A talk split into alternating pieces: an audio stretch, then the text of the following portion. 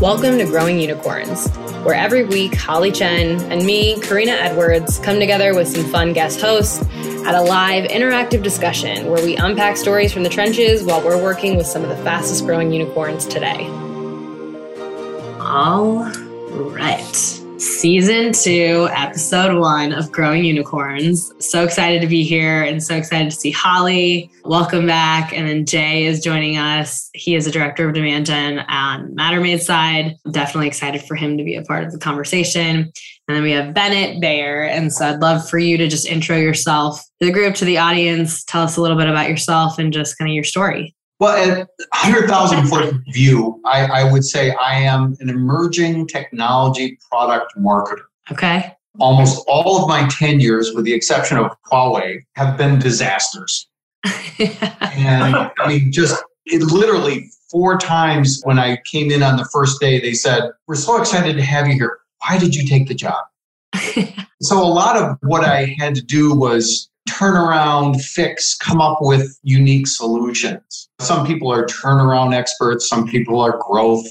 That's kind of my niche. Though I've done just about everything one can imagine. I have conceived, built, and launched 1,500 plus new products, services, applications, driven four zero to $350 million successes, overall about $77 billion in new revenue during my various tenures. The most notable of which was formerly being the global chief marketing officer of Huawei in China. Amazing. So I, you know, I did the first mobile app store, the world's first digital camera. You've done a few things, just a little bit. A, a little, yeah. yeah. I've, I've been, I've been very lucky and blessed. It's amazing. I've actually seen a few big Chinese companies recruiting Silicon Valley executives and Huawei and Xiaomi and all that. How did you come across the Huawei job and like what was your thinking process and what pulled the trigger for you to take that job? Money. A, a, friend in the Department of State actually suggested I not take the job, but I'm sorry, feeding my family is more important. I was working at a company called Avnet. Most people are not familiar with, but they're a $35 billion technology distributor. But unlike Ingram Micro or Tech Data, they are 10 times more profitable. However, they don't pay terribly well. They'll pay, you know, they'll hire someone like us, but give you a buck 50, a buck 25 plus commissions on the growth. So I, you know, my peers there were all very highly qualified executives. So when Huawei came and offering four times the base, yeah, okay, I can be bought. The interesting thing is that I learned very quickly that though you're hired and you're hired into a a senior position, there was a lot of impacts with culture, and they really don't want the expats there, particularly middle management, but they're a necessary evil. And so what they try to do is hire someone in and get everything they can out of them within six months and dump them. So that I lasted mm. three years, I'm, I'm quite proud of. And they now have three people, all Chinese, doing my job, but that was the gig. So I don't have any regrets. And, mm-hmm. and, your scope was the global business or like any business that's outside of China? I was in the global chief marketing officer. I was in charge. I had a staff of 47. All right, this is insane. I had a staff of 4,700, dotted line over 60,000 engineers. I had 947 different product lines under me, and including managed services, because in the world, there are 309 big boy carriers and mobile operators. Yeah. Huawei runs 179 of them. So if you're Telmex, Carlos Slim, or Vodafone, it's a Huawei guy in a Vodafone shirt. That is their core of their business. Yeah, that's fascinating because when I was in college, Huawei was one of the top employers on campus. Everyone wants to get a job at Huawei it's incredible that you're managing such a big business, especially, you know, coming from Silicon Valley, an American background. What were the cultural differences or management differences being a global CMO versus a CMO for an American company based in here? I would cite three things. First off, the board. The board are not technology people, they're business people. And so the hmm. discussion is around finance and return on working capital. Uh. Should we launch more cloud services? Should we build a new storage array? Or can we buy another vineyard in France and make more money? Where are we going to get the best bang for the money we make every year? That's the discussion, which is quite unique. The other second one is the way Huawei is run. As you're probably aware, there are three main technical universities in China. That's Huawei. And if you look at Huawei, they rotate the CEO every 18 months. The reason why is generally the hiring comes out of one of those three universities. And so it's not age, it's not sex, it's kind of like high school, it's the click. Corinne, if you are my boss, you get promoted, I go along with you in our click. And that's why Mr. Ren has rotates it so that the three no one click is in charge. And culturally mm. that's a pretty interesting dynamic. The other one is and the most impactful was that they were dysfunctional in that middle management. Senior management wants the expats recognizes a need and there's a niche. Middle management despises that because they want to go do their own thing. The problem is that they yelled and screamed at the troops who are generally kids and so I would sit in meetings and you, you know, the grand poobah would yell and scream and we're going to do da da da. And you look around at the faces and you could see the wheels turning. And afterwards, Holly, I'd come up to you and say, well, what did you think of what the big boss said? Um, oh, yeah. Uh, let's go to lunch. And the whole thing was, look, in 10 years, you are going to be the boss. Do things different. And that I am most proud of having a small impact on changing that part of culture so, Bennet, you said a little bit earlier, your core area of specialty as a CMO is often coming in kind of as this like fixer or turnaround role, or businesses that need a turnaround to some degree. I'm curious, is Huawei a, another reflection of that and the trials that you're talking through now? Is it kind of the growth arm? Is it the like kind of rekindling or fixing the challenges? I mean, how would you describe coming on to Huawei? Huawei was the other side of the coin, which is you want to go faster. Okay. I got there, they were doing, I think, 32 billion and but 11% year on year growth. So I took them to 56 billion and 17.9% growth. They want to go hmm. faster. And in doing that, you have to break things very often. Most notable, my first board meeting, they expressed a desire to increase the enterprise business. Okay. That's, that's for a technology company. That's that's a no-brainer. How many people do we have? Oh, we have twenty-four thousand people around the world. Huh? Okay. Huh? Huh? And I just started laughing. And they're like, "What?" And I'm like, "Do you understand that? You see, Huawei sells Huawei. This was the problem." And so, you know, use humor to soften the blow. I said, "Look, IBM has four million salespeople." Hewlett Packard has three and a half million. Cisco, three million. They got more people knocking on doors. Why? They've got VARs and system integrators. They sell through other people. Hmm. So maybe we should think about it like a little math formula hardware plus software plus network plus smart people equals something unique. And hmm. that started the whole, oh, maybe we need to partner with somebody. So, for example, to grow the cloud business, exponentially, I went and cut a deal with the SAP because we had a, a, product FusionCube that could make HANA run eight times faster than the Cisco VCE hmm. for a third of the cost. So now I've got every SAP guy in the world selling Huawei kit, and Huawei gets the support business. I mean, it, it was you got to break it down. That little math formula is, works quite effectively to make your point. CMOs, uh, they say, have the shortest tenure in all the executive roles on average, 18 months. And I would assume that as a new CMO, either in Huawei or other places that you've been, you have to build trust really fast.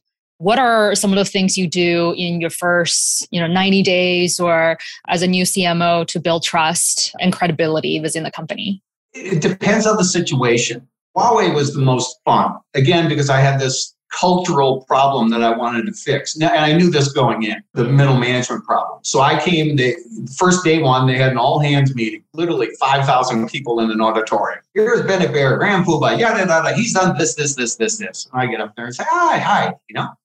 Guess what? I'm wrong half the time. You have to figure out which half which no gweilo has ever come in, White Devil has ever come in there and fallen on their sword and, and done that. And it's like, look, kids, I'm going to question everything you do, but you have to question me. Together, we're going to go figure it out. You know, and that's part of the role of being a chief marketing officer is every, it's kind of like being the manager of a sports club. Every lineup is different. And so you have to have the experience without the fear to go and try and do different things depending on what your resources are and what the situation. Did that answer your question? Yeah. So what I'm hearing is be really open and encourage open discussion and questioning the authority. And again, I am very blessed in that humility. My wife is a real marketer.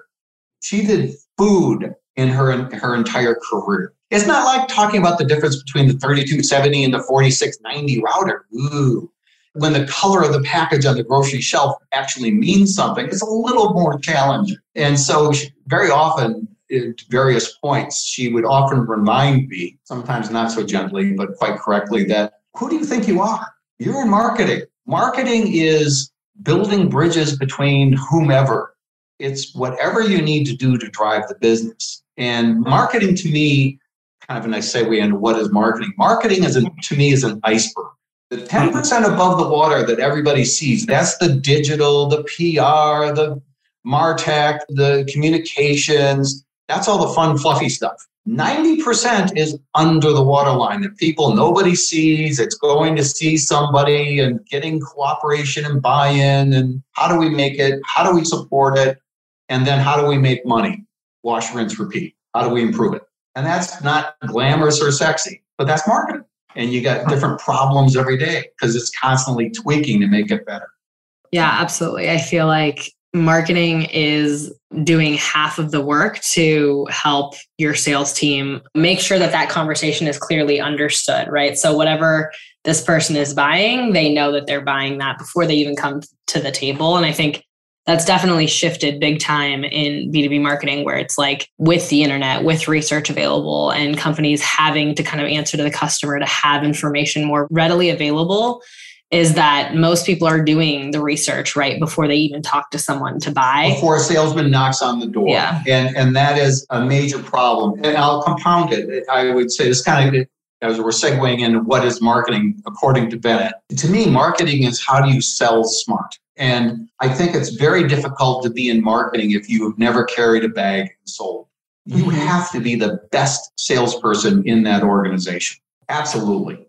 Mm-hmm. And, and, one to have the credibility your team needs to be able to do that as well so they need to you know ride with sales and spend time and any good young marketer i would encourage them to carry a bag for six months least just to gain that experience it's invaluable it, the best lesson i had when working at casio my first real marketing gig the japanese teach two things go and see don't sit and read a report and ask why five times if you think about it, that works pretty well today. Yeah, yeah. I think a question that I had when you were talking about like the role of the CMO was I think especially for people that are like that is their trajectory or that's what they've claimed they want to do. I think there is confusion and maybe it's different if you're at a larger company or if you're at a smaller startup and I think we have enough perspective here to really like dig into this. But I think some people are of the mindset of like, if you're going to be a CMO, like you better know how to go and like check out Google Analytics and pull a report from there and like gain insight. Or there's the other camp where they're like, you need to hire the best Google Analytics person and make sure that person is on your team, right? And have like smarter people surround you. And so I'd just love to hear from the group, like, what camp do you sit on? Are you in the middle? Like, what, what do you think? I would say none of those. okay. Okay. Uh, it, it, was kind of funny. I, I, think the Kellogg School of Management or Northwestern, they, they talk about what should a CMO be. They should have at least 10 years experience. Yeah, I'd agree with that. I would say in more than one organization, doing more than one thing. Ideally, both B2B and B2C. And let's not forget, 67% of business is B2B. If you add B to B to B, like mining or forestry and they feed mm-hmm. into a somebody who builds something who makes something who then you then now you're up to 84% so that's only leaving 16% true someone marketing to an end customer now think about and here's my prediction within five years 99% of digital marketers will be out of a job anything that can be repeatable we can program a bot to do it so the problems with, yeah, okay, a CMO should be able to understand a Google report. More importantly, and again, the title is bandied about much too generally. You know, startup is a CMO. Actually, I, I think, again, World of Bennet, it's only for public companies and certainly only for companies that are more than one trick pony. You've got to have multiple product lines, you know, multiple categories. And if you're going to be a chief, you got to have people under you. Mm-hmm. And that's just the baseline. Does that yeah. make sense? Yeah, I, am curious, Bennett, just to quickly follow up on what you said. What is a CMO's job? How do you actually spend time? What do you focus on? Where do we make money? Where can I spend my time and make the most money in the shortest amount of time with the least effort? And I learned this at Unisys. So when I developed Mozo, I split my team. I hired people smarter than me, and I split my team, and I became the referee. I split the product, product teams into how we made money, not by product category. So lifestyle, enterprise stuff, mobile payments, and infrastructure. And they each had their own CTO. I controlled the factory. Had like 3,500 engineers. So what are we going to make? All right, Korina, you're in charge of lifestyle. Jay, you're in charge of enterprise. Holly, you're in charge of mobile payments. What do you want to do that will give us the best bang quickest? I'm a referee. You guys have to come up with a business plan. You're the vice president or whatever, Korina. Mm-hmm. What do you want to do? How can we do it? And together we will vote. Yeah, I know I'm controlling and pulling the strings, but I control the to do list and what the factory is going to work on. And we're going to agree as a team as to what is the best thing for the least amount of effort and the least amount of money. And that created a very competitive culture. Again, going back to how Rome became Rome, American culture and business is very much based, I would argue, on first Greek and then Roman culture. Rome was this tiny little city. Who cares? What they did is they elected two councils, two guys. They're going to be in charge. I'm going to be in charge today. Holly's going to be in charge tomorrow. We have one year. Basically, Holly and I have to go train up an army, go lay siege to Carthage, beat them, grab all the loot we can, before Jay and Korina get to come in next year and they'll take over all the spoils if we don't do it quickly enough. That made the Roman commanders incredibly aggressive. And that, if you think about Rome as the founding culture for Western civilization and a lot of business, that's the foundation. And so I applied that to my team and from Unisys on, Huawei and other other tenures. That became my my the way I would work. I'd have teams empower them let them go, but here are the rules. That have freed me up to go and get them what they needed to do. Do they need some president of transportation to agree? And I'll give you an example. At Unisys, the team came up with putting RFID tags on the baggage. Pretty cool idea, yeah? Huh? Oh, yeah. Hey, tell you what, Korina, you're the president of transportation. Look what we can do. Will you do that? Will you sell that? No. Huh. Okay. Well, why? How about if I let you have all the sales credit? No. How about if I let you have all the sales credit and it doesn't cost you anything? Yeah. Okay. But I tell you what, we're going to keep a shadow set of books because we both work for the same mothership, right? So I just want to at the end of the year show how much I helped you grow your business. That's what a CMO does. It's behind this. What do you need to do and get your, you know, you set a high level strategy, empower your team, and then what do you need to do? Where do you need to insert yourself to be successful? So I, I hear a lot, Bennet, this overarching theme of a CMO kind of being the glue between a lot of different departments to enable growth. And, and I would say that's that is the job of marketing. The most efficient organization I ever worked for was the most dysfunctional, nastiest, stab you in the back and was Infonet. And they were the global reach for every big telephone company in the world. And if you were AT&T and you left the US, you were on the Infonet network, largest data network. And so I was marketing, and in my business area, I was in charge. I set strategy, the goals, everything. Sales had to agree to the goals. They had to buy in. Their bonuses were, and, and operations was given a budget slightly under achieving that. So it made it incredibly efficient. And if you wanted to sell, you know, if you were the head of sales and you wanted to add a T1 span over the Atlantic, you would have to increase your bonus threshold to do it. So it made everybody very cognizant of what's going on in the rest of the company and how that what your decisions impact. And it put everybody's backside on the line. Got it. Very efficient. But it, at the same time, it was the most dysfunctional, nasty, stab you in the back place I've ever ever encountered.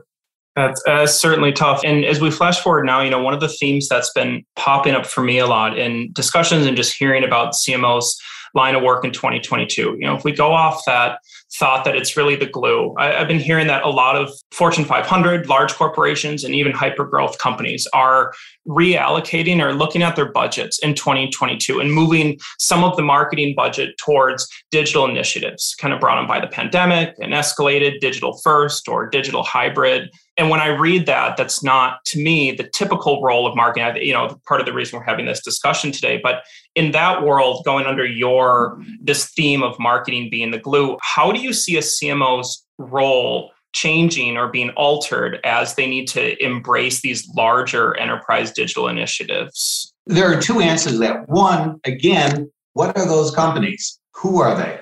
Because I'll bet you they're not B2B. And again, that is the vast majority of business out there. It's not sexy. It doesn't make the headlines. They don't write about it. They're much more happy about, you know, the chief marketing officer of Yelp and their digital initiatives. Yeah, yeah, yeah you know, if you're making something, it's not sexy. You talk about where Internet of Things and edge computing, hot topic, right? You know what the number one application is? It's a camera looking at an end cap display and how long somebody spends time there. It's a microphone listening to a bearing on an oil platform. Because if that if the frequency changes, and that bearing burns out, which is a $50 part, it's a $10 million drill head that's going to fail. Europe is industry 4.0, which you don't even hear about in the US. That's the business. It's not glamorous or sexy. It, it, Internet of Things is just an extension of AIDC and RFID, which has been around for 40 years. Digital is important.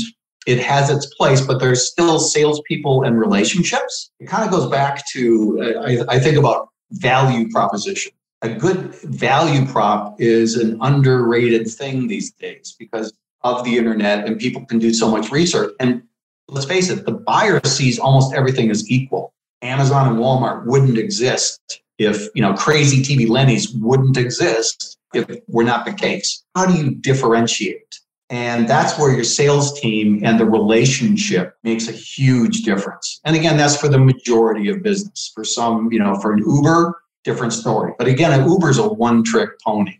The other thing of digital, if you can do it, it's very easy to replicate if, if you apply this to a unicorn. And again, having done 27 unique things, you know, I launched the first world's first digital camera at Casio.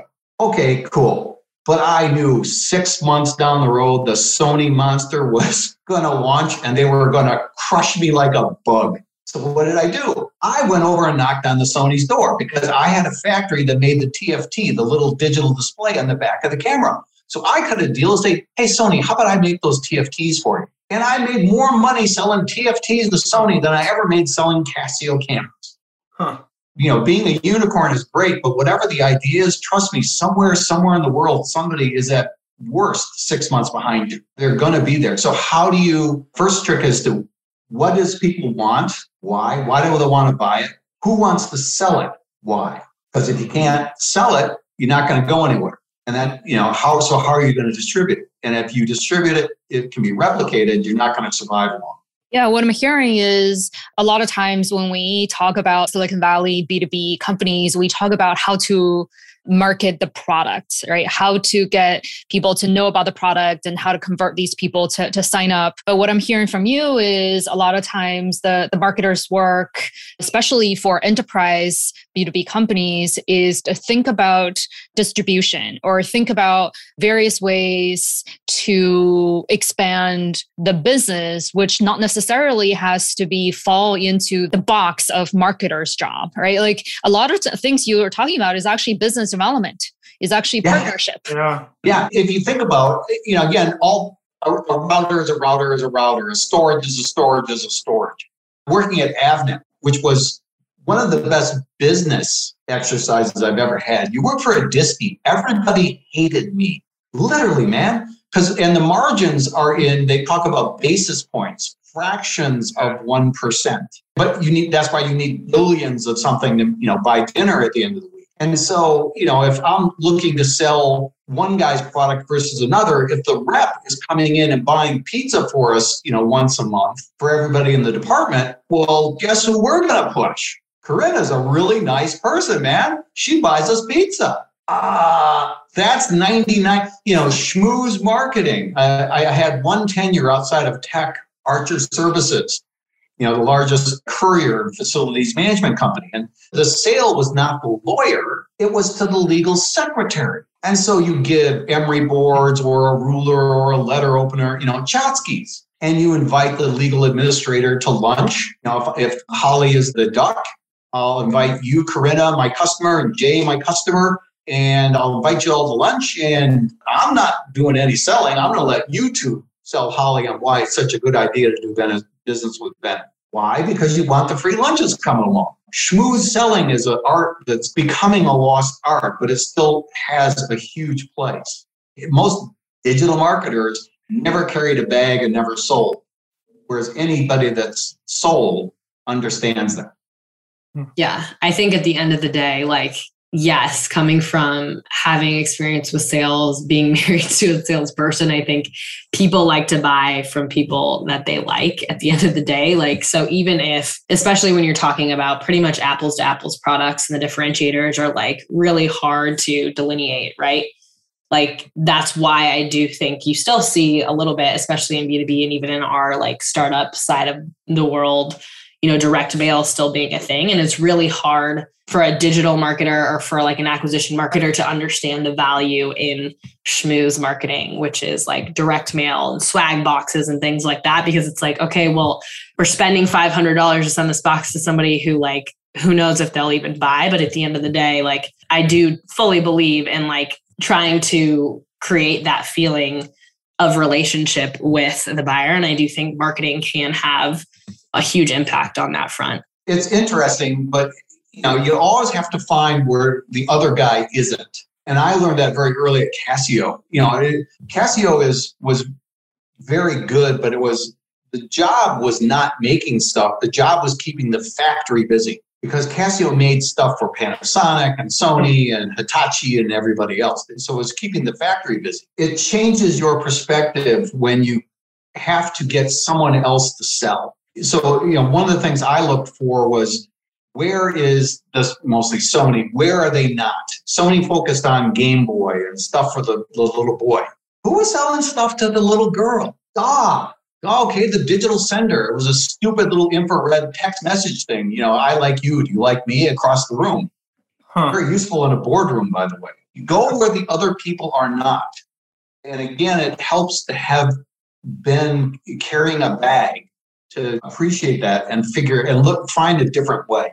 And Bennet, you have worked with a lot of uh, turnaround companies and fixing a lot of things. What are some of the most common challenges these companies have? Not understanding the money and not understanding hmm. how the money goes around the table. So I, I, joined when I came back from China. I had a couple of friends on the, the board of Earthlink, world's first ISP. It should have been Google. Huh. And they didn't. And so I went in there and they were all failed big telco. They were Frontier and Global Crossing, the guys whose pocket I used to pick for years. First day I, I went in and I looked at the numbers and I looked at the GM and I said, We're out of business in 32 quarters. Said, yeah. Nobody in the room understood. They were losing 20%, 22% year on year. That is an unbelievable churn. They were literally going out of business. Uh, we got a problem, kids. We got to put the fingers on the dike. Okay, how are we going to do that? Okay, well, let's figure out how, who's going to churn and why. Oh, we don't have any money. They had literally, for a billion and a half revenue, they had a $3 million marketing budget. And the CMO, good storyteller, never sat on a sales call, never sat with care. Hard to be in a service business and be a CMO and do that. Sorry, sidebar let's figure out how we're going to. So they had no money for any software. So, okay, I used Excel and used what I call a six box methodology to figure out our customer's propensity to churn. And guess what? Here's a list, and every executive in this company is going to spend one day a week, and we're going to dial for dollars. Huh. Here's the promotion for this. Here's the promotion for that. Here's the promotion for this. Here's the questions for ask. I don't care if you're the vice president, whatever. We're saving our butt. Called dialing to save your job. And that's another. That's a quality of a CMO is to be able to take apart a balance sheet. Things like the time value of money in these turnarounds, Ben, I, am curious. I know you said in the beginning that often it's what are they paying you and what are you going to get? But if you were to move that aside, is, is there ever been a situation where you don't believe the company is able to turn it around? Like, are there any triggers or levers and pulleys you look for in the business to make that decision or belief that you even have the capability of turning it around or not? No, I, I no, there is no situation that you can't, you know, again, knock on wood, I've never had a failure. I've been extremely lucky. And I can give lots of examples of that. Better to be lucky than smart. And I definitely am a poster child for that methodology. I think everybody can find a solution to it. You can't always solve the problems.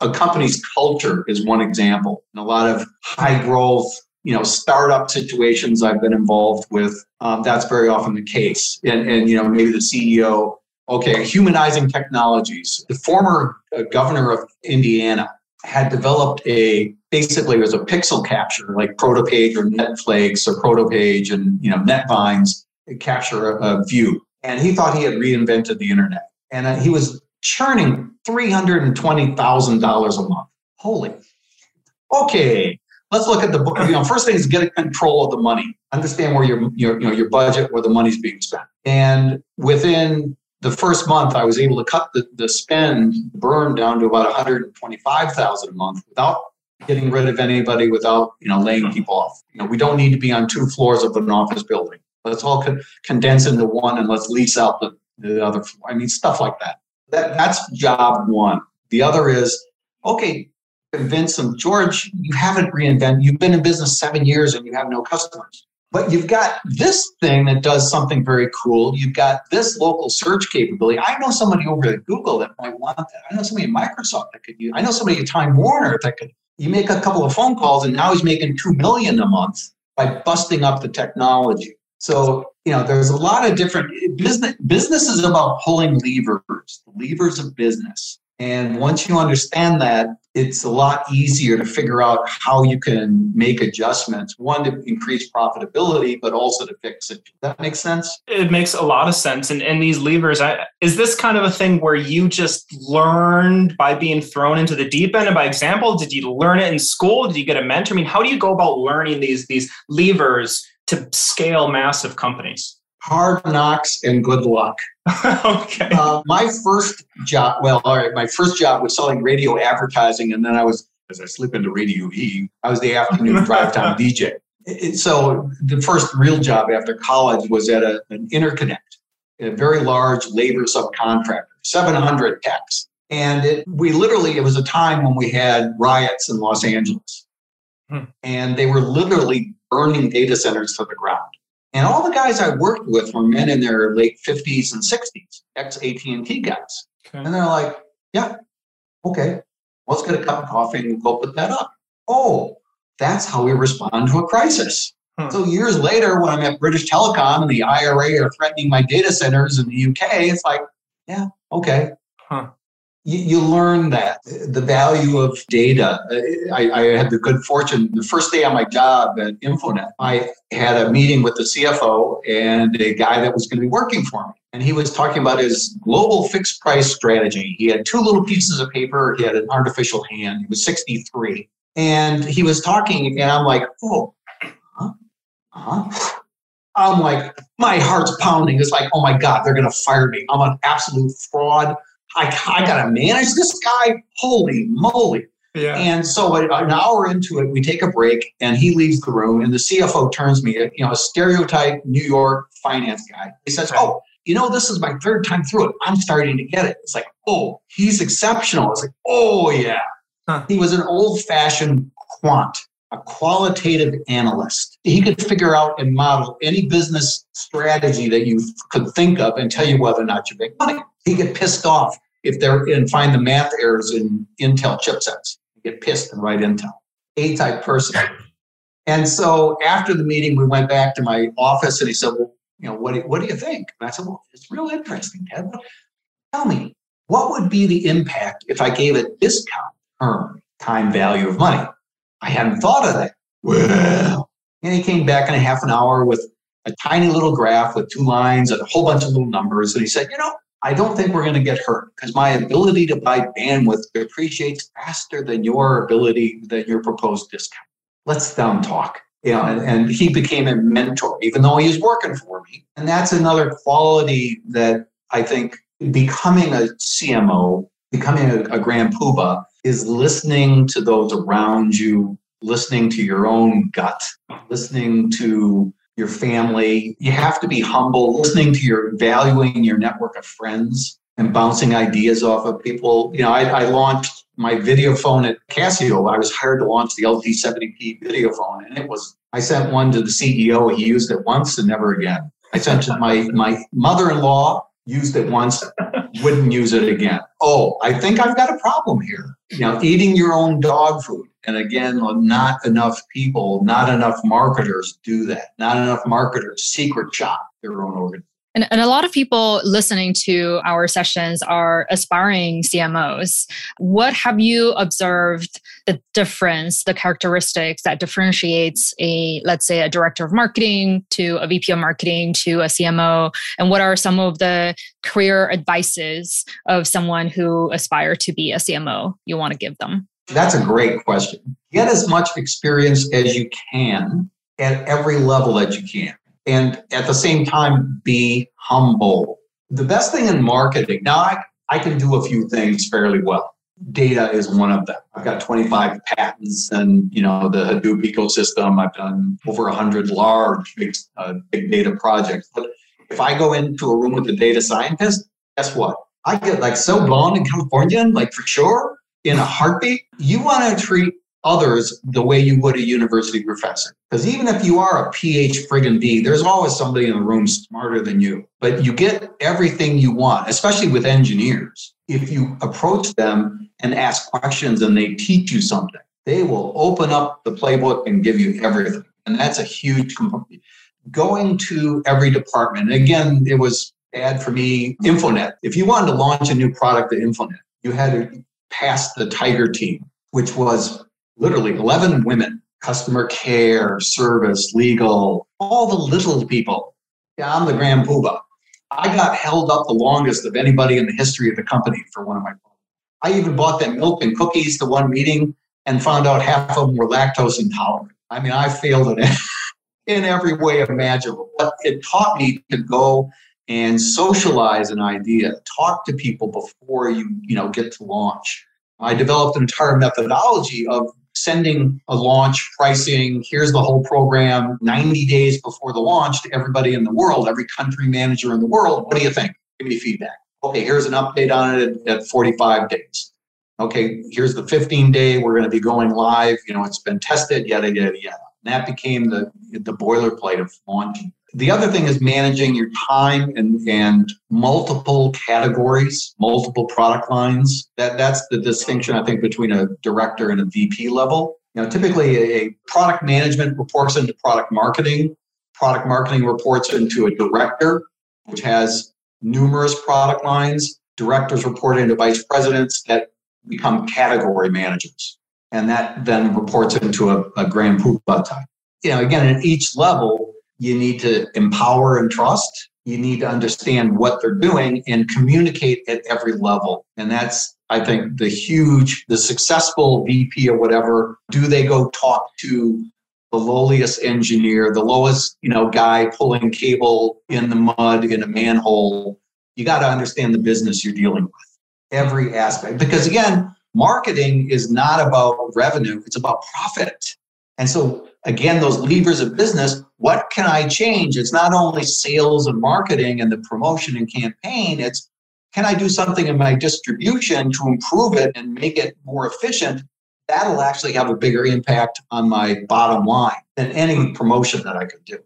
What, what would you say to a business owner, if, if you were to bring that same phrase that you just said, that it's not just about the campaigns or the selling or this and that, it's also the arms of distribution and it's the operational side of it. What would you say to some of the leaders of businesses that might shoot back and say, well, this is exclusive for operations or business development? Marketing doesn't get involved here. Again, marketing, in my definition, is the glue between every organization and the business. You cannot be a good marketing team if you don't understand everything in the business. You know, my wife working in food, she was out on the line when Ready Pac, the salad in the bag, she'd go out on the line. When she launched uh, fresh food segments, she was with the women and men, mostly women, cutting segments of the oranges. Well, how many oranges can you do in an hour? You can't do a pricing if you don't understand that, if you can't see what the impacts are. That's the big difference, I think, between a product marketer and a, you know, who has to do all of that and profit and do the PR fun, fluffy stuff. So if you want to be a VP of something, you got under, that's why I said that iceberg, most of the work is under the waterline. All right, Bennet. Well, we are close to time. And so, gonna wrap up here. I really, really appreciate you joining us and kind of sharing your story and just all of the insight. Thank you, Holly. Thank you, Jay, for jumping on. And we will see everyone next week at the same time. Thanks so much, Bennet. Thank, Thank you so you. much. Fun, guys. Take care.